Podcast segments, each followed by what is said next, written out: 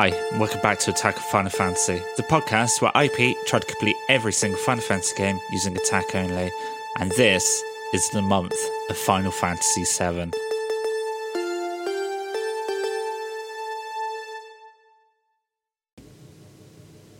Hello again. Um, new episode of Airship Airwaves dropped today, so if you haven't checked that out, go and have a little bit of a listen. It's pretty cool. And this is part five for Crisis Core Run. We've got this, and then there's one more part, and that'll be Crisis Core done with. Well, hopefully, if I do it. Cool. Uh, a follow at Select Attack on Twitter. All the links and stuff down below, as you know. And I will speak with you tomorrow. The next chapter opens with a cutscene, and Angeal was like, You called yourself soldier? You're nothing but a dickhead. And he's got the Buster Sword, and he turns to walk away with his one fluffy wing. And it seems that Zack's inside of a tank because he's like, Angeal, wait! And pushes his hand against the tank. There's bubbles, but I don't know how he screamed under the water. Also, wife's just made a very good point. How did he get the Buster Sword back as well? awful. Then there's another cutscene where Zack stood in a pool of water and this feather falls from the sky, and he's like, "Those wings, I want them too." Then these single notes on a piano play out, and honest God, I thought it was going to be the Jurassic Park theme because it went dun dun dun, and I was expecting dun dun. It's a dinosaur. I was expecting that. Then at the end of that cutscene, everything shatters, and there's a new cutscene where this nerd in a lab coat walks into the room that Zack and Cloud are in, and um, Zack's led on the floor, having shattered out of his little tube thing, and Zack gets up and knocks his nerd out. Fucking punch a nerd. Then Zack walks over and releases Cloud. Oh, and he catches him in his arms as he falls. It must be love, love, love. Doo doo. I speak with the scientist when I get control of Zack, and he doesn't say anything back because Zack knocked him the fuck out. Um, but he does have a dress key on him. So I pick that up and I'm going to talk to Cloud. He just says, hmm. And I'm beginning to wonder whether Cloud is actually Frampt from Dark Souls. I try to leave the room, but Zach goes back for Cloud and he sits him down in the next area and says, Wait here, I'll go clear the way. I go in to see if Vincent wants to help me out, but he's still in his coffin. I can't actually interact with it. At the end of the room, I head up the ladder and I start to wonder how is he going to get Cloud up this ladder? But he manages it. Don't know how, but he does. And now Cloud sat on a bed. Alright, that key actually opened up those wardrobes in that room from last time. I get a soldier outfit and 5,000 gil. I don't think I've brought anything other than potions in this whole game.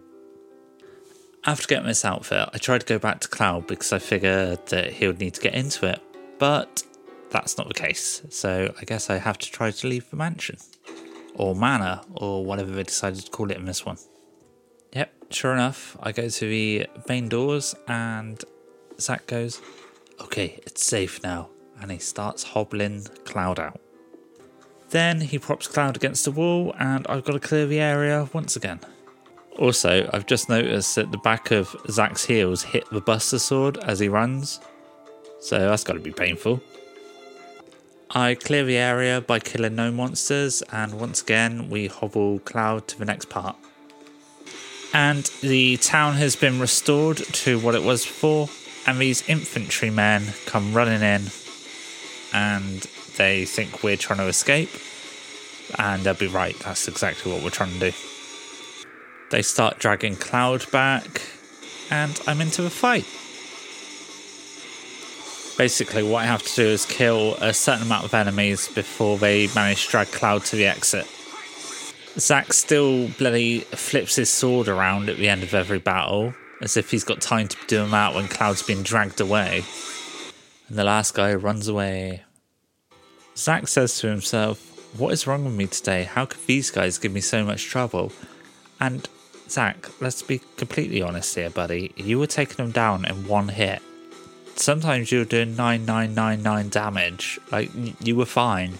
But no, we got to go back to the mansion to regroup. So we go back to the place where we've been held prisoner to rest up. Because we're wise. So it turns out that Cloud's got Mako poisoning, and because Zach's been through the soldier program, he's more used to Mako. Okay, and then those those clothes that I found in the wardrobe back there, he slaps in on Cloud, and it's Cloud's new uniform. Well, old uniform, but the uniform he goes into Final Fantasy VII with. In this room, Zack has a flashback to when um, Aerith gave him that list of chores to do. Uh, but it turns out it was just one chore and it was just spend more time with Aerith. So he's decided right now that he has to get back to Midgar and Cloud's got to come with him. So, yep. I get through Nibelheim without much trouble at all, and Zach goes back for Cloud. We prop Cloud against the rock and go and have a look around in, um, where are we? Nibble Plains, apparently. Oh, this looks like a windy corridor, as it always has been. And suddenly I'm back playing Dirge Cerberus because I've got to shoot some enemies with a gun. I can get kill points to upgrade this gun as well, which is pretty cool. Zach picks up a gun and he's like, This isn't really soldier's style. It's like, not your soldiers, nobody. I take out the first enemy without too much trouble. The next one fled, and to be completely honest, I'm thinking about just running through this part because I t- don't care. When I try to run through, I've got to fight enemies anyway, but it's way easier with my sword. I make it down to a beach, and it's very serene and lovely. The moon's in the sky, and I save my game. Zach comes across a lighthouse. I never saw this in Final Fantasy VII, so I wonder whether it gets destroyed or not.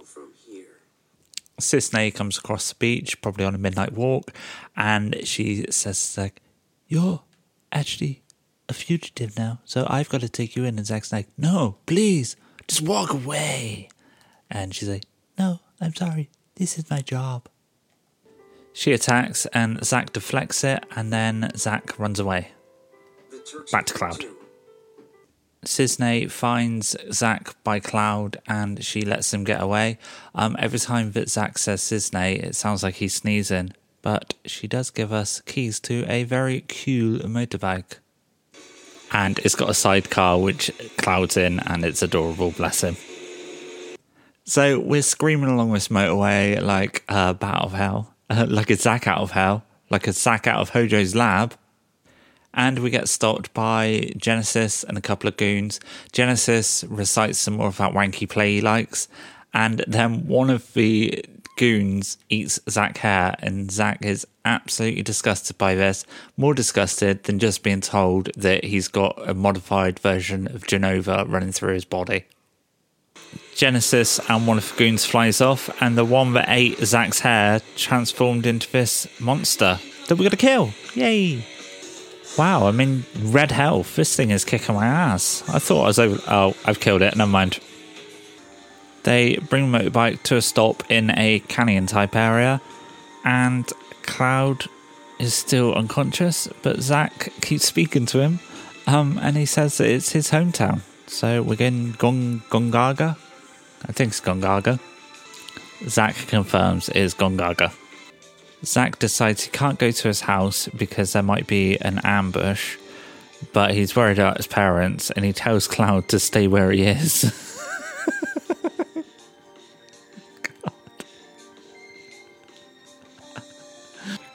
cannot wait for the back half of Remake to come around and Cloud to be completely useless, like he was in 7 and like he is in this. I'm at the destroyed reactor and there's a guy here that says, I can see a chest over there, but there's rubble blocking the way. That giant sword of yours could probably clear the rubble though, and then he disappears. So I'm going to clear this rubble. In the first chest, I get a Hypno Crown. Second chest is 6,000 gil, but useless. And the third chest is a griffin that I've got to kill.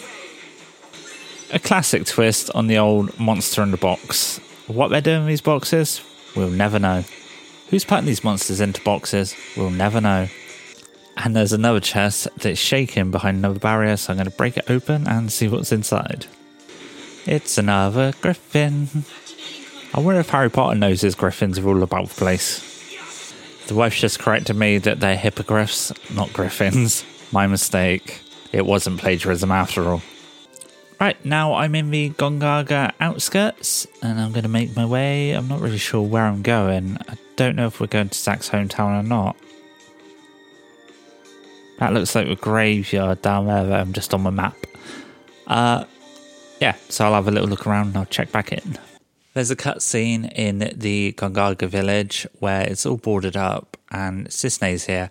She's like, Didn't you think this would be the first place we'd look? And Zach's like, Yeah, well, we'll be going. And then she's like, Be careful, there's another target in the area. And he's like, Who? And she's like, Angeal. And I'm more like, Zach doesn't understand why Angeal's come to look for him. Um, uh, but he tries to warn him and just shouts into the sky, run away while you can because the Turks are here. And then Cissnei's like, You've got 10 minutes, and then I'm going to go back to the Turks. There's a small conversation about Zach's parents and them asking Cissnei to be part of the family or some something, I don't know. Um, but it turns out Cissnei isn't her real name. We don't know what it is. And Angeal was there watching, and he flies off. We run after Angeal and he flies off a cliff edge. Then Genesis copies come and attack and they're like S cells. And Zach's like, I don't have any S cells. Now Hollander's here and he's got a tiny little stupid black wing. I don't remember this happening. Okay, that's because we didn't see it happen to Hollander. Apparently Genesis nearly killed him, so he had to borrow some of Genesis's cell. Genesis's cells. Genesis's cells to uh, stop himself from dying. And Zach's like, You know, you're degrading. And honestly, no shit, Zach. Look at the guy. I think he knows. So it turns out that Cloud has pure S cells in his body, whatever the fuck that means. And Genesis is here too and Hollander and these two Genesis copies fly off, I guess, to go for Cloud. And Genesis sticks his arm out as, as Zach sort of makes a move forward. And he's like, Do you know the verse in Act 4 that leads into the final act? It's like, No, Genesis, you're the only one that's read this wanky play. Shut up. I would absolutely love a Final Fantasy game where the villain's all like poetic and like, oh, the final act is upon them. And then the heroes are just like, oh, fuck off. Just, can we just fight? Do you know what I mean? Like, I'd love that. Then after reciting this, this bit of wank to Zack, he flies off and Zack's got to get back to Cloud. So we're doing a light jog back down to Cloud now. Gonna save here when we get there, Hollander's creeping really slowly towards Cloud, as if to be like, all right, I know I've got to have a fight in a minute, so I'm just going to take my time here. and Zach runs in, he's like, Cloud, run. Like, Cloud's unconscious. He's not going to do anything. He's completely useless. Then Angeal flies in to save the day like a fucking superhero, and Hollander knocks him off his feet, but he gets back up. Then he has a whiskey drink, he has a lager drink, he has a cider drink. He has a vodka drink. Hollander starts running, so we run after him, and he looks like he's got a headache. Uh, but it looks like we're about to cut his head off, so that won't matter anymore. Then he does this move called Demolition Missile, where he gets a missile out of his little side satchel bag thing. Ridiculous. And I'm on red health now. But I kill him, so all's good. So it turns out this Angeal isn't Angeal at all. It's an Angeal copy, and is actually the Doctor Director, Lazard. So the Doctor Director has a want to save the I was going to say universe, but it's probably not that big, just the world. Um, and Zach surmises that this is because he's an Angeal copy and he's got Angeal inside of him. The Doctor Director then asks Zach what his dream is. And Zack's like, hmm, I want to be a hero. And it's like, mm, okay, all right. Zach asks for Doctor Director Angeal Lizard um, guy to help him save the world. And the Doctor Director Angeal Lizard guy is like, So where is Genesis? And Zach's just like, and holds out a dumbapple. I don't know what he's doing. But that's the end of the chapter. At the start of the next chapter, we come screaming in on our motorbike to a quiet little sleep town of Banora. And Zach realizes that Genesis is here because Genesis is always carrying a dumbapple around with him. And the whole place is pretty much just a crater in the ground, and you can see the Lifestream through it. Um, and it sort of reminds me of Medeal after that place gets destroyed. Zack asks Doctor Director Angeal Lizard to look after Cloud for him. And now I'm in control of Zack again, so I go into the next area. I get to a pit and it says that if I go down here, I probably can't get back up, so I choose to look around a little more. But there's nothing here, so I'm going to head down. Zack finds some seemingly old mining tunnels. Zack discovers a book about Genesis winning a prize for making Banora apple juice. Um, and then he hears a roar further down the tunnel. And now he's wondering if there's anything he can do to save Genesis. Just don't bother, mate. Come on. So we head further into the tunnels. I pick up a light materia, which is one of the goddess materias, whatever the hell they are. I find a heaven materia, which is another goddess materia. I go through a door into an area with some cells. Um, I go into one of the cells and there's a hole in the wall. When I go through the hole, it seems to take me to further into the dungeon, so I come back for now. At the end of these cells, there's a door with a behemoth looking monster on the other side, and I can't get through. I need the key. So that's all I can do here. So I'm going to go back to the caverns. Now I'm in an underground lake, and oh, I see a chest. Life materia. Cool. I'm assuming that's one of the goddess ones that I'm after. Oh, and there's another chest. And that's the being materia. Cool. Oh, there's another chest over. Sabbath materia. I've examined uh, part of where the Lifestream seems to be coming up from the ground, and I'm in a fight with monster. It seems to be taking forever to kill. Oh, after killing it, the Lifestream beam disappeared, so I wonder if there's more. Oh, there's one over there. Let's go get that. Okay, that one said the Lifestream has ascended and been crystallized, so whatever the hell that means. Same with the next one I check. And this one is exactly the same as well. So I don't know. Don't know what that is all about. There's an opening the other side of this lake, but I can't get to it because there's a gap between me and it. So I'm going to head back to where I came from. I find another chest with star materia in it. I've gone through to an area called Portal of Severance, and there's a machine here with holes in it, materia size holes. And I've got six of these materia, and I need seven, so I've got to hunt down the last one. I've been running around for ages now trying to find this last, um, uh, what's it called? I was going to call it a magicite, but it's not, it's a materia. And I read up about these Lifestream things that are crystallizing, and there's tablets that I've got to read to basically activate them to allow me to fight the monsters inside. So I'll be looking out for those as well. Alright, I just found the last materia, so I'm going to go plug it into that thing. The final materia is in place. And there's a boss fight with a Genesis copy. It, oh, it just kicked my ass completely. I am dead. I think that's my first game over. Yes, jolly good. Excellent. Good show.